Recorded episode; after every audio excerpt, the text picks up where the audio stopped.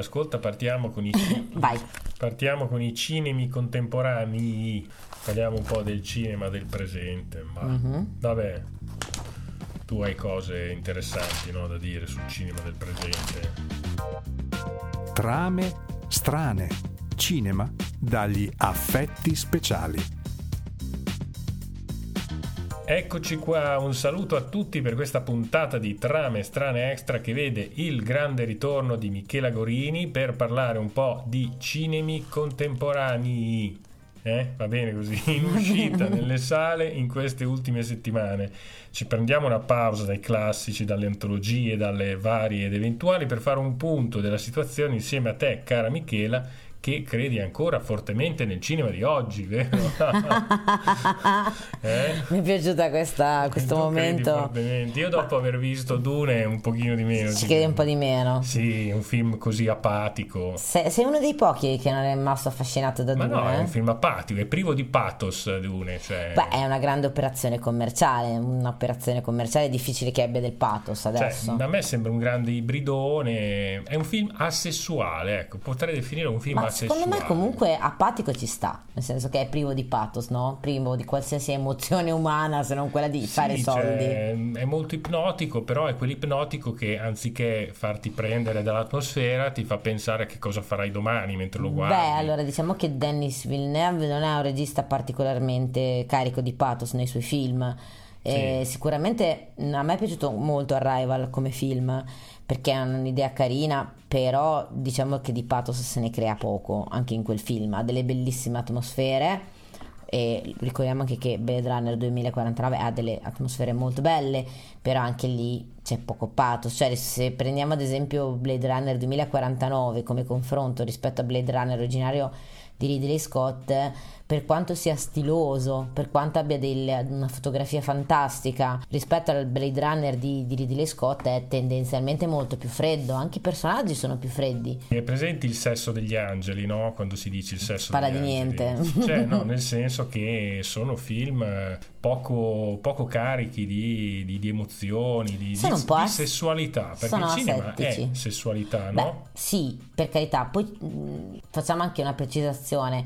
Il cinema è sessualità sicuramente e molte volte non c'è neanche bisogno di mostrarla. Ricordiamo che Bella di giorno di Luis Buñuel è un film che parla di una prostituta, parla di sessualità e non c'è neanche una scena Eh, di sesso. E che pathos Però c'è? è un film profondamente carnale nonostante non sia mai mostrato il sesso, no? Eh. Quindi cerchiamo anche di fare questa precisazione. Queste sono lezioni che i grandi maestri del passato insegnavano e secondo me o non interessano più, Secondo me non interessano al più. pubblico, oppure i grandi registi, quelli di adesso che fanno i grandi filmoni, non sono attratti da questa narrazione, perché in un certo senso la narrazione, soprattutto in queste ultime opere, in questi ultimi periodi, è un po' scomparsa, è passata in secondo piano. Beh, ecco, sì, cioè, questo è un discorso che faremo anche rispetto a uno dei film che vedremo, eh, che è Titan. Sì, ma infatti io direi di passare direttamente a Titano, un film che vuole essere molto carico di cose, ma non lo so. Com'è stato questo Titan che tu hai visto? Ma allora, io devo dire la verità. Allora, Titan, lo leggo, eh, una favola nera di carne e metallo,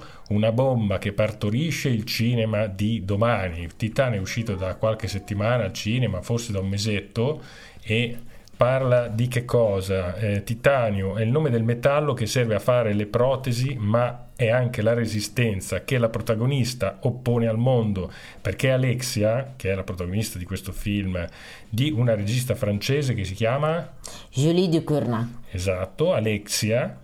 Ehi, Ale- ciao Alexia, no, è presente Alexa, no? Quello, il- la Sì, voce di, C'è di anche il Amazon. mio telecomando di casa. Esatto, perché Alexia non ama gli umani e li uccide mecca- meccanicamente come un Terminator. Bionda e implacabile, si avvicina e si struscia fino all'orgasmo soltanto contro le carrozzerie fredde delle vetture.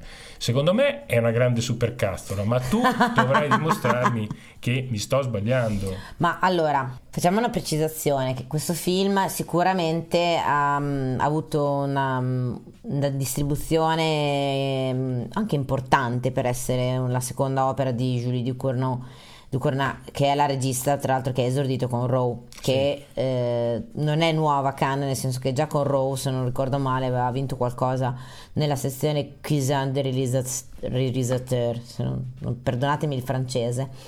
Ehm, è una regista molto giovane, eh, il film è un film molto giovane, è molto figlio di questi tempi e proprio collegandomi al discorso di prima, abbiamo detto che eh, abbiamo preso ad esempio un film come Bella di giorno, no? che è un film carico di sottotesti, carico di narrazione, è un film carico di, di pathos, eh, dove tra l'altro devo dire Buñuel fa un'opera molto interessante che è quella di non spiegare troppo, cioè spiega con azioni, non con dialoghi, spiega con successione di eventi che si incatenano l'uno all'altro, no? quindi c'è un grande lavoro di scrittura e non scrittura, però è un film che visivamente non è bellissimo, è tutto girato in interni, non so se te lo ricordi. Sì, sì, livello, ha delle anche luci bruttine. A livello tendenze. di messa in scena è abbastanza basico. Esa- sì, è abbastanza basico e anche un po' bruttino, no? Cioè nel senso che ha questi interni che non sono esteticamente neanche troppo curati, nonostante lei sia una protagonista dell'alta borghesia.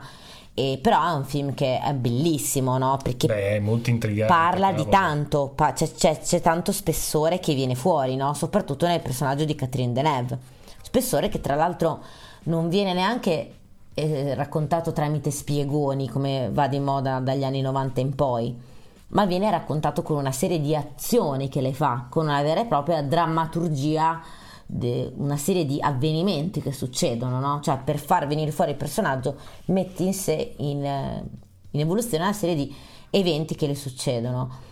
Questo film qua è diametralmente l'opposto. Titan. Titan. Nel senso che Titan visivamente è stupendo, ha dei colori incredibili, ha delle atmosfere incredibili perché mh, il film tra l'altro si apre con questa scena di questa bambina che poi è la protagonista che ha questo incidente in macchina col padre a causa di lei perché tra l'altro fanno capire subito che è una bambina molestissima che molesta il guida, molesta in termini, perdonatemelo, cioè che dà fastidio al babbo mentre guida, il babbo si distrae un attimo per colpa della bambina, fanno questo incidente e le mettono questa placca di titanio in testa. E tra l'altro anche qui c'è una scena che è un po' veramente bruttina, nel senso che quando lei esce dall'ospedale, cioè, si sente l'infermiera che dice state attenti ai possibili danni neurologici. Cioè, così come per Quindi dire, ci no? sono anche le controindicazioni. No, sì, come per dire, tam, allarme spoiler, no? Ti avviso che prima o poi diventerà pazza. E tra l'altro la buttano proprio lì così, senza neanche, no, tipo approfondire perché lei potrebbe, cioè dicono se lei batte la testa potrebbe avere dei problemi neuro, dai danni neurologici non sappiamo l'entità. Quindi in realtà no, ti buttano lì già una prima serie di informazioni senza troppo approfondirle. Cioè, ricordiamo che anche Hitchcock era uno che buttava indizi a destra e manca, ma ogni indizio, mamma mia... Nesche è... genettiane. Sì, ho capito, ma erano carichi, no? Cioè, basta pensare alla scena del vino in Notorious, quanto, quanto dietro c'è, sì. no? O la scena della chiave, sempre Notorious. Cioè, tante pic- o la scena della corda in dalla gola, no? Qui buttano una roba lì proprio così, che tra l'altro è una cosa che troveremo anche in Madres Parallelas. Il problema e dopodiché lei si fanno vedere che è una ragazza molto al bivio, tra l'altro è un'attrice eh, particolarmente... Eh, eh, è molto alta, è un'attrice che faceva la modella prima fare l'attrice, si chiama Agatha Russell. E ha dei tatuaggi molto molto belli che sono i suoi dell'attrice, non sono stati fatti. E ha questo tatuaggio sul petto che dice Love is a dog from hell, cioè l'amore è un cane dall'inferno che ha scoperto poi essere un libro di poesie di Bukowski quindi Vabbè, secondo ci me. buttiamo anche Bukowski che va se- Ma secondo me è proprio l'attrice che è un po' fuori di testa come la regista. Nel senso che loro secondo me si sono un po' trovati in questo fuori si testa. sono annusate Eh, si sono, esatto. si sono scelte Praticamente lei fa questa sorta di ballerina in questi saloni di macchine, un po' immaginiamola il motor show, no? Un po' Sì. in, in versione strapompata, eccetera. Eh, sempre contornata da questi personaggi amanti delle macchine che insomma provano a sedurla. tanta tecno in sottofondo anche per caso Tante luci colorate, Eh, ecco. tanta luce, Quindi tanta tecno, crea perché- queste atmosfere incredibili e praticamente che cosa succede? Che eh, una sera eh, subisce- quasi subisce una, una molestia sessuale da uno dei suoi ammiratori mentre è fuori e lo ammazza. Tra l'altro, cioè, ricordiamo che lei ammazza così la gente senza dare una spiegazione di niente. Quando rientra dentro per lavarsi dal, dal sangue, dal vomito mh, di, di questo tizio, c'è questa macchina che la richiama, proprio la richiama con delle luci. una le- sorta di Christine la macchina infernale sì, sì, è proprio veramente una scena Ah. alla Cristina. E c'è questa scena di 20 minuti di sesso, di lei che fa sesso con la macchina. Ovviamente... Non cioè, vogliamo sapere come. Ma ovviamente adesso eh, io in realtà mi chiedevo come fosse stato fatto, anche perché Nanni Moretti quando questo film è stato premiato a Cannes ha detto oh signora ha vinto il film di uno che fa sesso con la macchina, ecco. E in realtà è una scena che non è neanche brutta in sé per sé, non c'è nessun tipo di penetrazione, non la fanno vedere, è quasi una sorta di masturbazione di lei in macchina per intenderci, però lei rimane incinta di questa macchina e verte tutto intorno al fatto che lei rimane incinta, ma in realtà nel frattempo succedono altre cose, nel senso che lei chiunque incontri nella sua vita lo ammazza eh, ammazza i genitori con cui ha un Vabbè, rapporto insomma, pessimo. adesso non andiamo troppo avanti perché qua spoileriamo un film. No, è che dopo arriva questo invece incontro di questo, perché lei per scappare si finge un ragazzino che è scomparso tanti anni prima.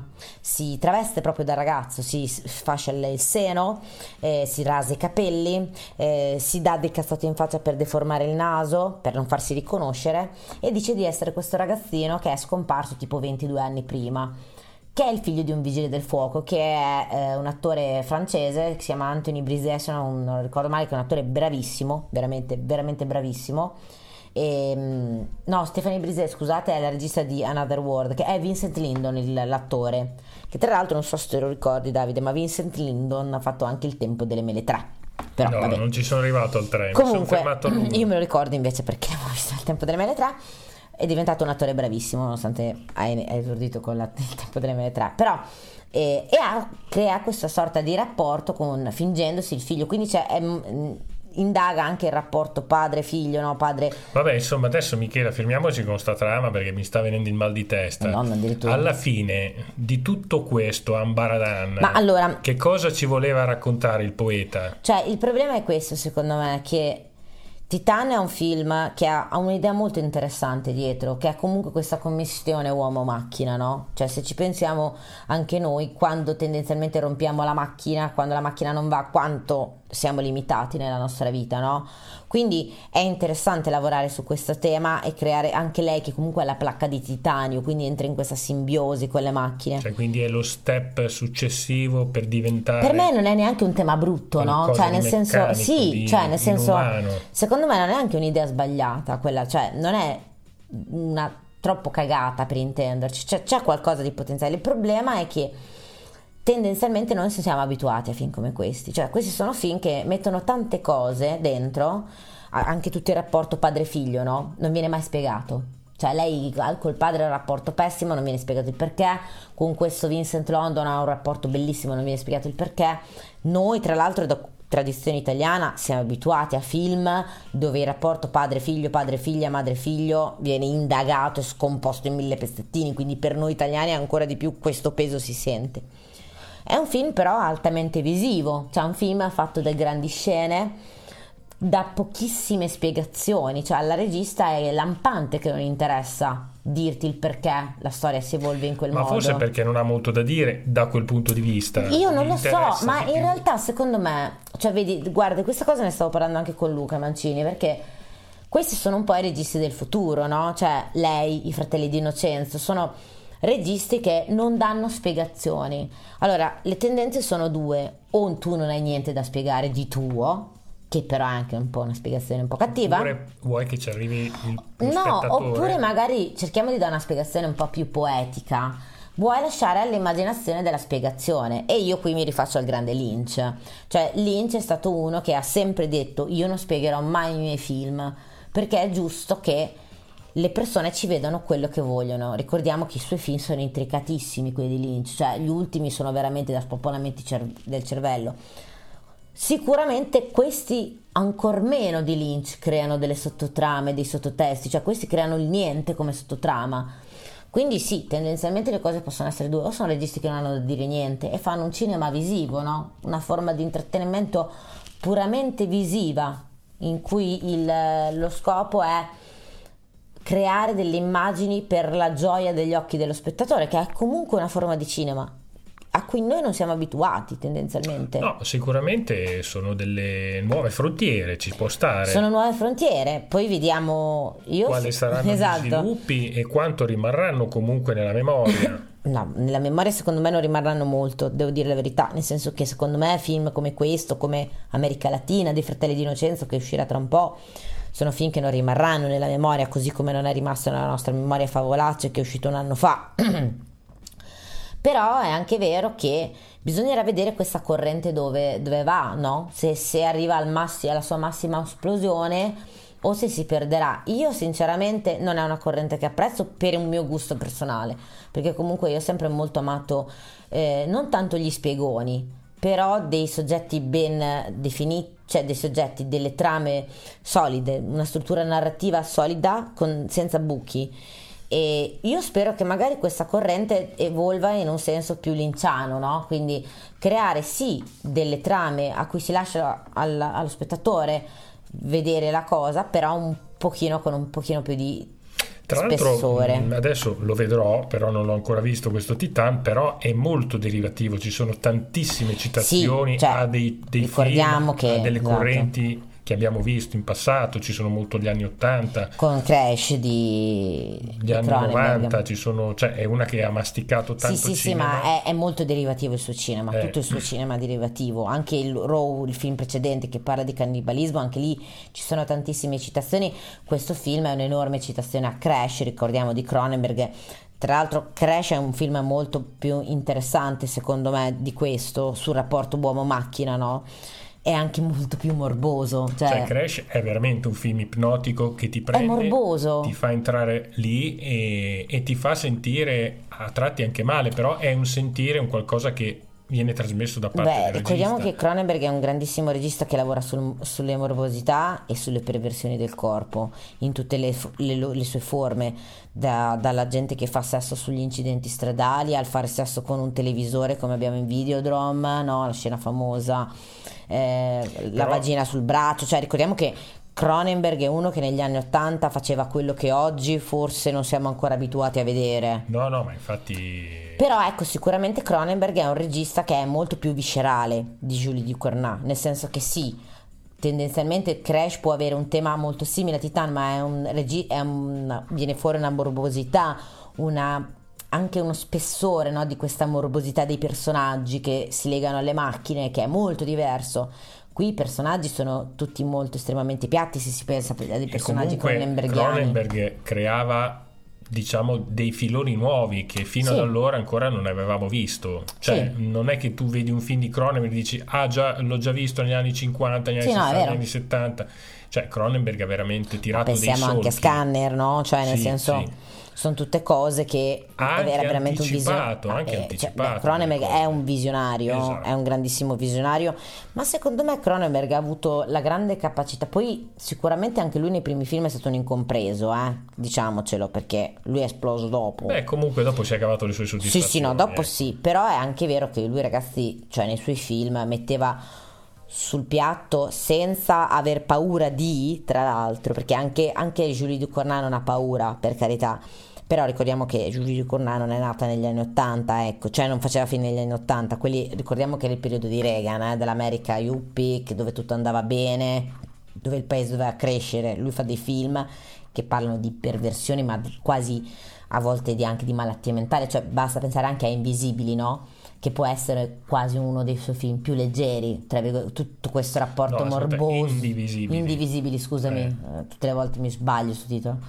Cioè, che può essere il suo film meno perverso, no? Se vogliamo, perché è quello me- un po' più tranquillo c'è tutto questo rapporto tra loro due ragazzi che è di una morbosità pazzesca. Cioè... Sì, sì, due gemelli dottori. Mamma mia. Con la grande Geneviève Bougeot, un film pazzesco.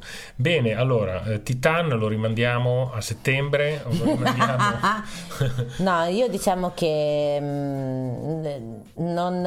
Allora, sicuramente forse non è un film che uh, a mio parere avrebbe dovuto vincere il Festival di Cannes, soprattutto perché ricordiamo che tra un po' uscirà Benedetta di Paul Verhoeven e secondo me quello è un grande film perché io amo Verhoeven e ci ecco. saranno delle scene notevoli. Altro paio di maniche. Secondo me sarà una cosa molto interessante. Forse non era da fare vincere un, uh, un, un festival, festival, di Cannes, Cannes però è anche vero che era una delle poche registe donne in concorso e adesso purtroppo mi dispiace dirlo bisogna premiare le registe donne non per un concetto di meritocrazia ma per far vedere che si è politicamente corretti. Vabbè, insomma, adesso vedremo queste correnti perché comunque, come dicevi tu, vanno molto di moda, è un, è un cinema molto per gli occhi. Sì, ricordiamo che comunque anche a eh. Venezia ha vinto una donna che è eh, André Di One con L'Evenement, però ecco, L'Evenement che sarebbe la scelta di Anne tradotto in italiano è un film molto francese come Titan che ha vinto Venezia, molto molto più bello di Titan, con molto molto più spessore. Tra l'altro è un film che vi consiglio perché parla di aborto e nel, in tutto il film non viene mai pronunciata la parola aborto, per farvi capire un po' Sì, che lavoro ne ha fatto. parlato mh, anche durante i collegamenti con Venezia. Sì, è un film che a me è piaciuto molto a è Venezia. molto? Sì, sì, sì. Beh, insomma, sarebbe da non perdere, però ha una scarsissima distribuzione. Purtroppo sì, e io non mi cavo dalla testa che forse dipende anche dalla tematica, che non è una tematica di cui si parla eh, Volentieri nel nostro paese. Esatto, Cioè, cioè, ricordiamo, 2021 siamo ricordiamo qui a che fare sti ragionamenti? Sì, sì, purtroppo tra l'altro leggevo l'altro giorno un articolo che eh, la maggior parte dei medici negli ospedali sono obiettori di coscienza. Il che un medico obiettore di coscienza vuol dire tendenzialmente che non pratica l'aborto. Ah, beh, certo. Quindi tendenzialmente ricordiamo che è ancora uno stigma praticare l'aborto, non si vive, mentre quello che fa capire il film di, di eh, Stefani di André, di André Di One è proprio il fatto che l'aborto non sia una scelta etica, sia una scelta della persona prima di tutto, no? Cioè il corpo è mio e faccio quello che, mi, che ritengo io, quindi non è una scelta eticamente... Beh, eh, dopo, ora- sai, è ovvio che, è ovvio che beh, e- sì, ho capito, però prima di tutto è una scelta dell'individuo, non è una scelta etica, è questo su cui si basa il film, è questo che viene fuori. Ed è tra l'altro veramente molto fedele al libro, che io non ho letto ma vi consiglio di leggere, dove viene veramente fuori quello che è a livello fisico l'aborto per una donna, no? E lo fa in un modo estremo per far capire quali siano... Cioè, questo film, la, Si intitola- La scelta di sì, scelta di in italiano. È un vero e proprio travaglio. Sì, è un travaglio. Cioè, tra l'altro. In tutti i sensi. Sì, tra l'altro è un film che non penseresti mai che sia un travaglio, perché fino a più o meno metà del film, eh, per quanto sia bello, mh, anche esteticamente, tra l'altro è un film ambientato negli anni 50 e non ha, ha pochissimi riferimenti, sia di costumi che di ambientazioni, proprio perché la regista ha voluto che il film fosse tendenzialmente senza epoche. Sì. Perché è una storia che potrebbe succedere anche ai giorni No, ci nostri. sta, interessante. Tra l'altro scelta. ricordiamo che adesso in molti stati degli Stati Uniti hanno eh, tolto la possibilità di abortire, molti stati del sud, quindi non è più possibile. Eh, ricordiamo tra l'altro anche che noi nella regione Liguria un po' di tempo fa è stata tolta la possibilità della pillola abortiva che veniva data nei... quindi per fare l'aborto bisogna procedere a determinate richieste, insomma quindi mh, non è proprio una Sì, cosa siamo che... in una fase regressiva, oserei dire. Esatto, quando in realtà è stata una grande conquista sociale. inconcepibile Sì, questa cosa. Perché forse è la conquista sociale più grande delle donne l'aborto, insieme alla parità dei diritti sul lavoro, ecco. Quindi soprattutto perché è una scelta Beh, insomma, forse è quasi più inquietante questo aspetto sociale qui presente Sì.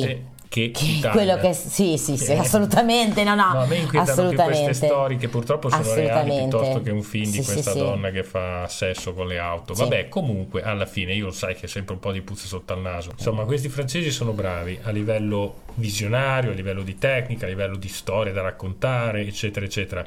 Come se la cavano invece gli italiani?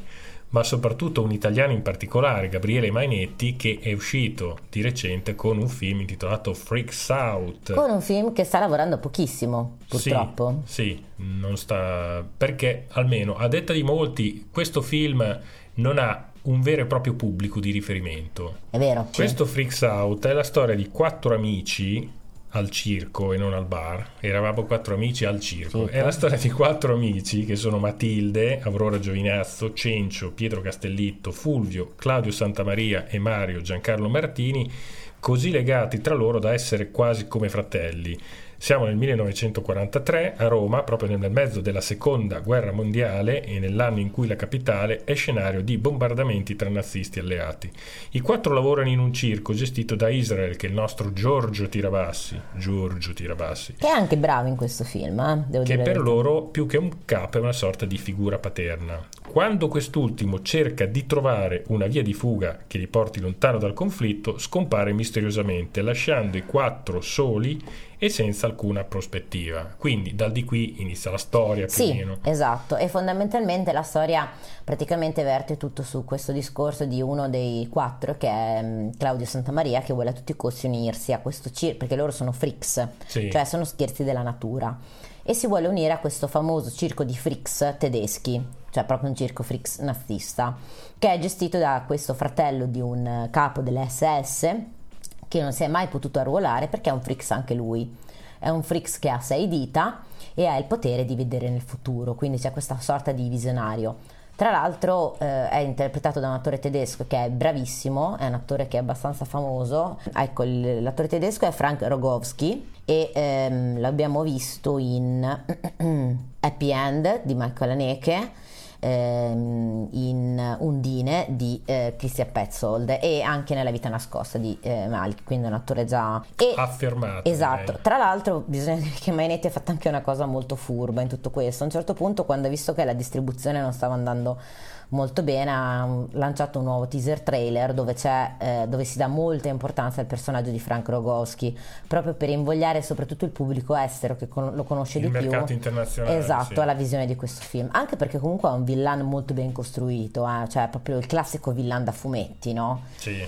che è il cattivone di turno mega aspettato che ha questo circo di freaks tedeschi e Claudio Santamaria si vuole a tutti i costi unire a questo circo di freaks mentre gli altri vogliono ritrovare Israel che è, Giorgio, che è Giorgio Tirabassi per realizzare questo grande sogno che è andare in America. E questo fa un po' capire secondo me anche no, l'intento di Mainetti. Cioè questo film è nato secondo me po- proprio per il mercato estero, cioè l'idea è di creare qualcosa di nuovo nel cinema italiano per arrivare all'estero. E bisogna dire, il cinema italiano non è un cinema che di sé per sé abbia fatto o narrato molta fantascienza. Abbiamo una serie che è Urania, ma sono serie di libri, quindi da un punto di vista fantascientifico non abbiamo grandi, mm, se non forse qualcosa di horror fantascientifico negli anni 70, non, cioè, non- non ci appartiene la, la fantascienza, no? Sì, diciamo che non è nei nostri geni, tendenzialmente. Poi abbiamo visto della fantascienza, ma mi viene in mente che anche Mario Bava fece film di fantascienza, uno in particolare, Terrore dallo spazio. Però è quasi Però- più un horror fantascientifico che la vera, vera e propria fantascienza Sì. pura, no? Cioè, per intenderci. Vabbè, insomma, questo film è un film molto ambizioso, punta Eh. molto in alto. Per me è un film troppo ambizioso, nel senso che secondo me Mainetti, avendo visto come era andato Gigrobo, su cui aveva puntato pochissimo e si è, si è rivelato un grande Un film di culto. un, fi- un grande successo anche commerciale. Qui ha puntato tanto, è un film che è costato tantissimo e si vede, ha degli effetti speciali incredibili. E tra l'altro pensare che noi in Italia siamo in grado di fare quegli effetti speciali lì ti fa capire le potenzialità del cinema italiano, questo è vero, eh?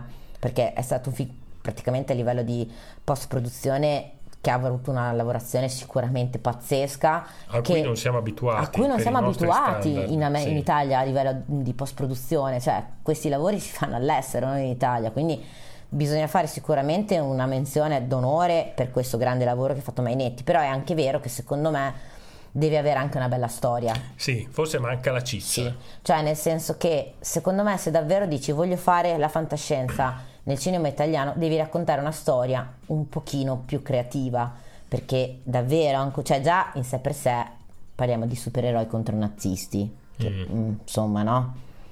Ma sai, buttando dentro anche questo periodo storico che comunque è rimasto nel Ma- male nel nostro immaginario, magari dicevi, cioè, eh, ma secondo me una- i nazisti sono esclusivamente per il pubblico estero cioè nel senso no buttiamo dentro i nazisti perché sappiamo che per gli americani i nazisti è l'ideale del nemico ok Sì. quindi diciamo che è più uno strizzare l'occhio a- al mercato americano per la distribuzione però poi veramente ha delle scivolate tremende anche a livello di narratura, delle scelte narrative che dici "Uff, che puffa, cioè c'è una scena dove lui vede il futuro, il villain, eh, compare un iPhone che suona, capito? Cioè veramente delle tamarrate tremende. Allora, eh, diciamo che c'erano tutti i presupposti a livello produttivo per fare un film di culto, ma purtroppo non sono arrivati No. a, Poi soprattutto è un film che osa, osa tanto e secondo me in certi momenti osa troppo, nel senso che comunque ehm, per dire, ad esempio, i personaggi sono tutti molto car- caricaturali ma sono privi di spessore, no? Quindi si gioca molto sulla caricatura ma poi non gli si dà mai un grande spessore a livello psicologico. Quindi osi con la cat- caricatura ma non mi approfondisci mai il personaggio. E ad esempio questo è un perché io il personaggio di Claudio Santamaria l'ho trovato insopportabile. Poi in realtà ad esempio il personaggio di Pietro Castellitto è molto divertente l'onnipresente Pietro però Castellitto. devo dire che in questo film è veramente molto simpatico e si fa una gran fatica a odiarlo sinceramente. E così come ad esempio anche il personaggio di Giancarlo Martini cioè ci sono delle scene di di nudità gratuite no? che si potevano evitare come la scena di sesso di Claudio Santamaria con l'altra donna con la donna orso che si può evitare, oppure anche tutto il personaggio del il, tutto il mondo partigiano è estremamente eh, una caricatura che dopo un po' è pesante, no? perché è tutta una caricatura all'ennesima potenza di questi soggetti che tra l'altro sono quasi tutti privi di arti per far capire che sono... Ma no? guarda, Miki, secondo me è un peccato perché? Perché abbiamo bisogno di rilanciare anche dei generi a casa nostra, visto che non ne possiamo... No, no, è vero. Delle commediole... Ma abbiamo anche bisogno di fare lavorare le nostre maestranze, sì. che sono brave, cavolo, in questo film e si eh. vede. Per cui secondo me se non funziona o se non funzionerà eh, sarà un'occasione sprecata perché magari poteva nascere qualcosa, qualcosa di più interessante, di più interessante sì. per il futuro dove magari sviluppi anche maggiormente eh, delle capacità, delle forze lavoro nuove, delle, delle, idee nuove, non lo so. Però comunque è Peccato. anche vero che mh, sinceramente è un film, allora io veramente ho fatto fatica a arrivare alla fine però tendenzialmente è un film di intrattenimento, quindi in generale potrebbe piacere al pubblico, per carità, soprattutto per chi va al cinema un po' anche per no, staccare la spina. Sì.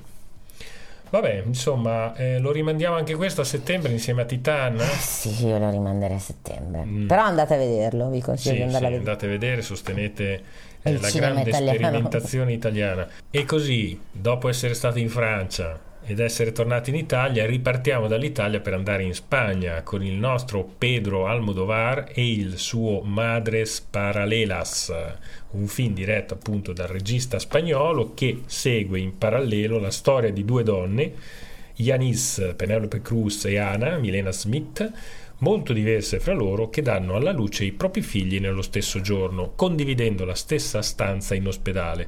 Entrambe non hanno un partner e sono due madri single, rimaste incinte per caso. Lei è una minorenne, tra l'altro, figlia di attrice eh, che eh, viene da una storia di separazione dei genitori e da un padre completamente assente, anche la madre. Eh, la, la Penelope Cruz invece è una mm, fotografa ehm, single che sceglie di essere single e tra l'altro grande applauso ad Almodovar in questo personaggio perché è veramente un personaggio estremamente femminista.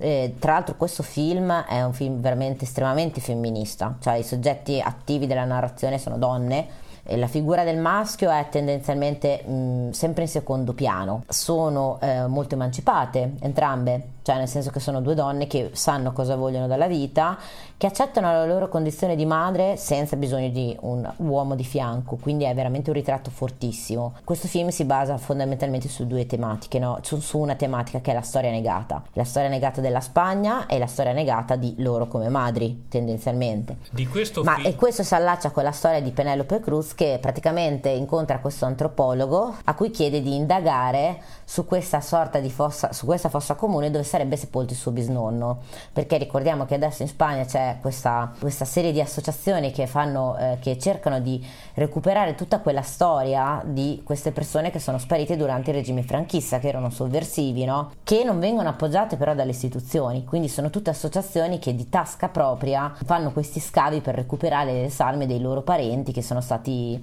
ammazzati durante il franchismo, quindi c'è tutta la tematica della storia negata della Spagna, cioè di una storia che la Spagna tuttora non ricostruisce ma nega con la storia negata di lei come madre, no? Che in realtà... Cioè, quindi anche in Spagna va di moda il detto anche Franco ha fatto cose buone.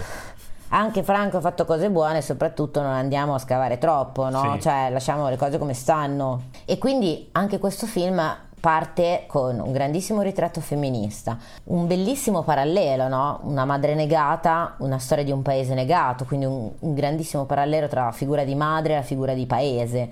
Il problema di questo film è che tendenzialmente anche qui Almodovar butta tutte tante cose dentro e le butta così. Cioè, lei si rende conto che il figlio non è suo perché a un certo punto arriva quello che sarebbe stato il padre del bambino e le dice guarda che non è mio figlio perché non mi somiglia. Cioè, Voglio dire, te sei stata fino adesso con tre mesi un bambino in casa tua e non ti sei accorta che forse potrebbe non essere tuo figlio per la somiglianza fisica cioè te lo deve dire un altro, ma che cavolo di... Vabbè, dopo ci sono gli snodi da, da narrativi che sono da rispettare, quindi ad un certo punto deve succedere un incidente per cui... Va bene Davide, sì, un però un conto è un incidente, il problema è che sono tutti incidenti, sto, cioè sto film, cioè anche la storia dell'altra ragazza di come rimane incinta, a un certo punto lei racconta che rimane incinta, ah, sì, sono stata stuprata, hanno, sono stata, ho fatto sesso, scusami, con un mio carissimo amico, altri due mi hanno fatto il video, mi hanno ricattato per dei mesi che sennò lo mettevano sui social social, cioè, lo racconta come se stesse dicendo sono andata dal commercialista, ho fatto la dichiarazione dei redditi, devo avere un rimborso dallo Stato.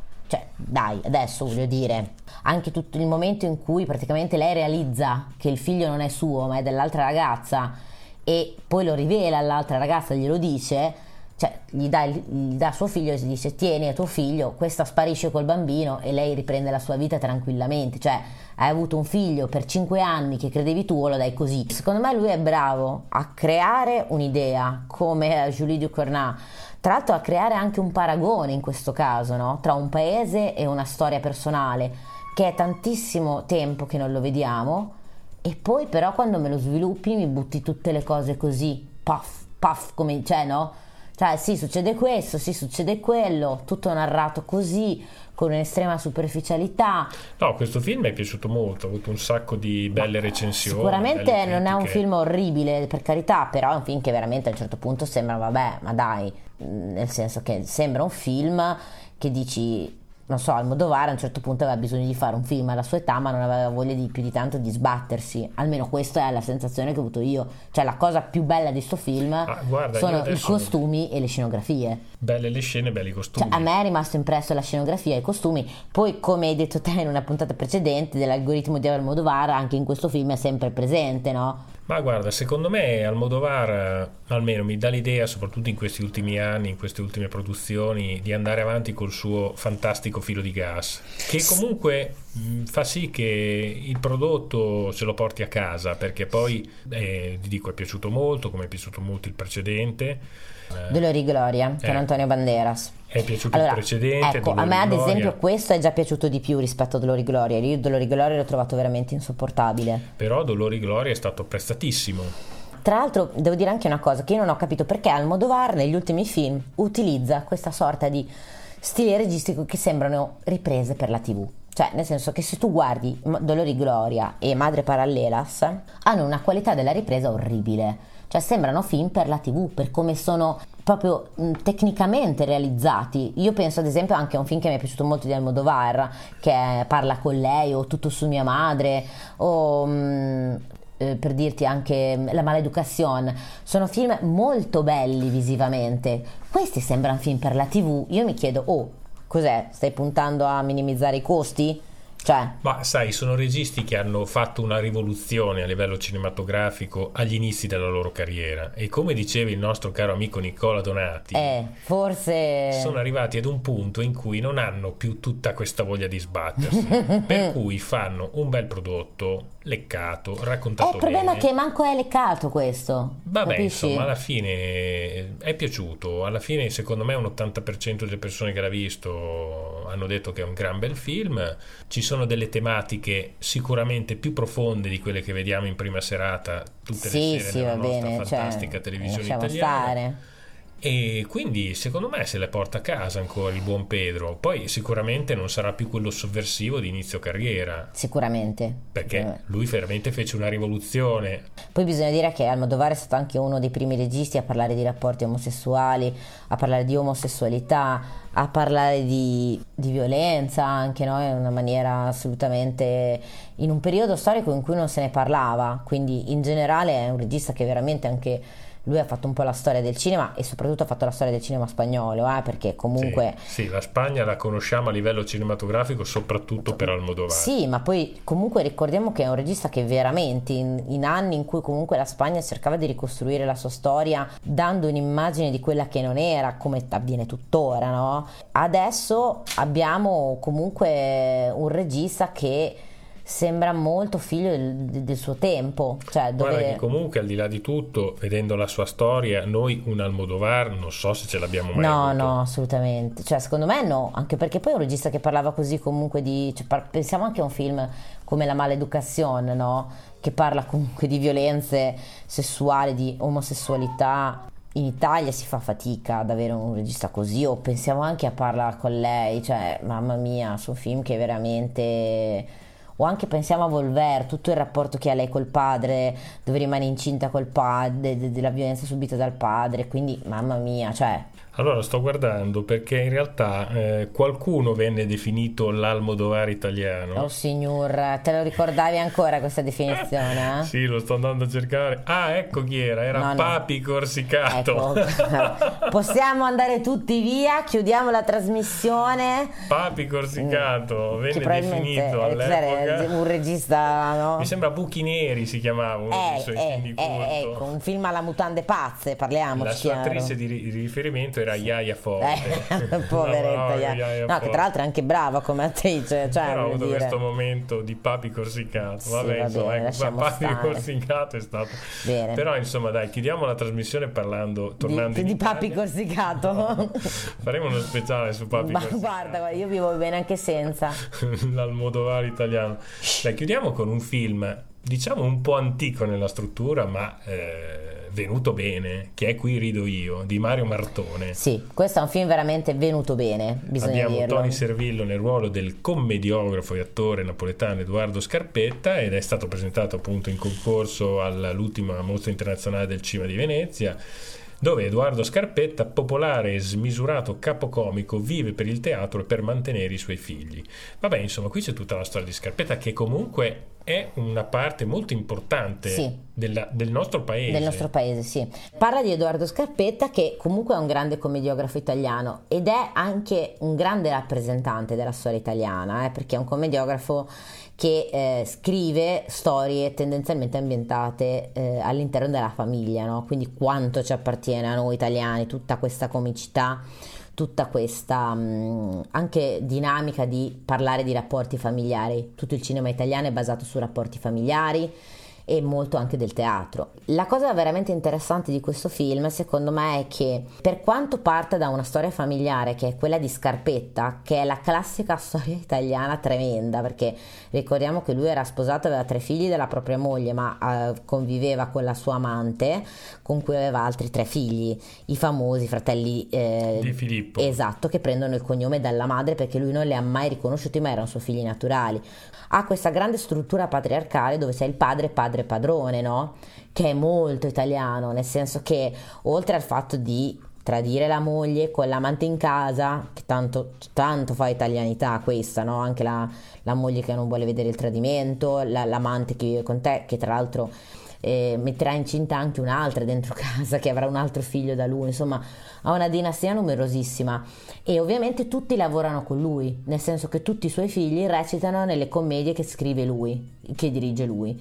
In realtà lui per parlare di un rapporto familiare prende un pretesto narrativo che è molto interessante, che è la causa legale vera che fece D'Annunzio a eh, Scarpetta, perché Dan- eh, Scarpetta volle fare la parodia di D'Annunzio della figlia di Iorio, che è un dramma di D'Annunzio, e il problema è che D'Annunzio, che non era una persona estremamente simpatica, gli fece causa per plagio.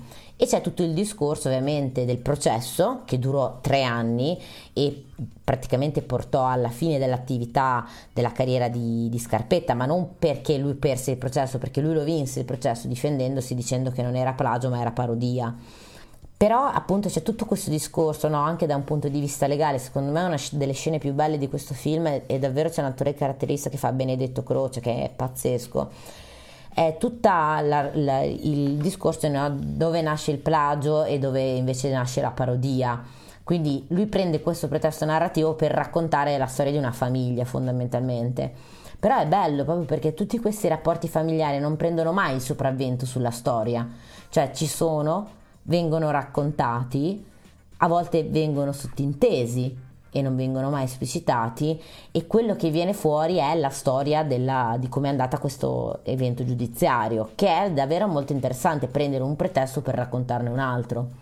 Attori in stato di grazia, mi Attori dicevi, in stato di grazia. molto bravi. Sì, tra l'altro la ragazza che fa la, la- la mamma di, di Filippo è un'attrice che viene da un posto al sole, quindi molte volte, poveretti, questi attori sono relegati a, a lavorare in queste s- si- si- sitcom, soap opera, insomma, eccetera, invece sono davvero bravi, quindi veramente... Beh, se pensiamo all'attore che citavi tu, che interpreta mm, Benedetto Croce. Croce, si Sì. chiama Lino Musella e lo abbiamo visto in Favolacce, in Gomorra la serie, La Belva, che è un film per il mercato internazionale, sì, di, È un attore molto molto bravo, devo di dire la verità. Ludovico Di Martino, sì. Secondo me è anche un martone in stato di grazia, eh. cioè non è un regista che io amo tantissimo, Giovane Favoloso l'ho sopportato a malapena come film. Questo è un film veramente, veramente molto bello, io mi ricordo a Venezia quando uscì, poi io che sono un amante del teatro, mm, veramente vedere un Ci film... sono un sacco di spunti, vero? Sì, poi è tutto girato in un teatro, comunque... Insomma, riesce a raccontare bene un periodo storico. Periodo storico, una dinamica familiare soprattutto, E in questo molto periodo italiana. storico ci sono tanti spunti. Sì, poi ha una dinamica familiare che tendenzialmente È è molto nostra. Sì, molto nostra, ma anche molto attuale. eh. Sì. Cioè, non credi- non crediamoci che siamo molto lontani da quella dinamica lì. Genitore 1, genitore 2, genitore 1. Eh. vabbè. È finita Genitore uno, l'epoca dei genitore genitori due. 1 e genitore Genitore uno, 2, genitore cari, cari miei, cari nostri. Bene, eh, allora amici, alla fine eh, noi mettiamo sul podio a questo punto, qui rido io, al primo posto. Sì, alla grandissima. Eh, nonostante Su. Mario Martone, nonostante Nonostante una tutto. storia italiana antica, Ma non lo so, è un po' come... A me un piace... cinema abbastanza classico, no? Nel suo Sì, di diciamo che potremmo dire ripreso. come aveva detto Umberto Eco, no? tanti cliché hanno fatto di Casablanca il capolavoro che è. Qui tante cose che erano tendenzialmente di per sé brutte hanno fatto un grande... potenzialmente scontate. Sì, ma c'erano tendenzialmente tanti meccanismi in cui si poteva accadere, no? Sì, sì. Dal regista che non è un grande regista, da Servillo che fa sempre Servillo, dagli attori di soap opera, agli attori di secondo piano, la storia st- estremamente familiare italiana, invece è venuto un film che secondo me è davvero un gran bel film. Quindi qui rido io. E qui ridiamo noi. E su qui rido io noi ci salutiamo. Alla prossima puntata magari faremo aggiornamenti di film in uscita, una cosa che di solito non facciamo in questo podcast. Boh, potrebbe essere, tanto qua facciamo un po' quello che ci viene in mente alla fine. Non abbiamo degli editori che ci dicono Ancora, ancora no, un giorno li avremo Ma non li magari. avremo mai, non li avremo mai. Siamo anarchici noi. Un saluto a tutti, grazie Michela. Grazie a te Davide. Ciao, ciao, ciao. Ciao a tutti. Trame strane. Cinema dagli affetti speciali.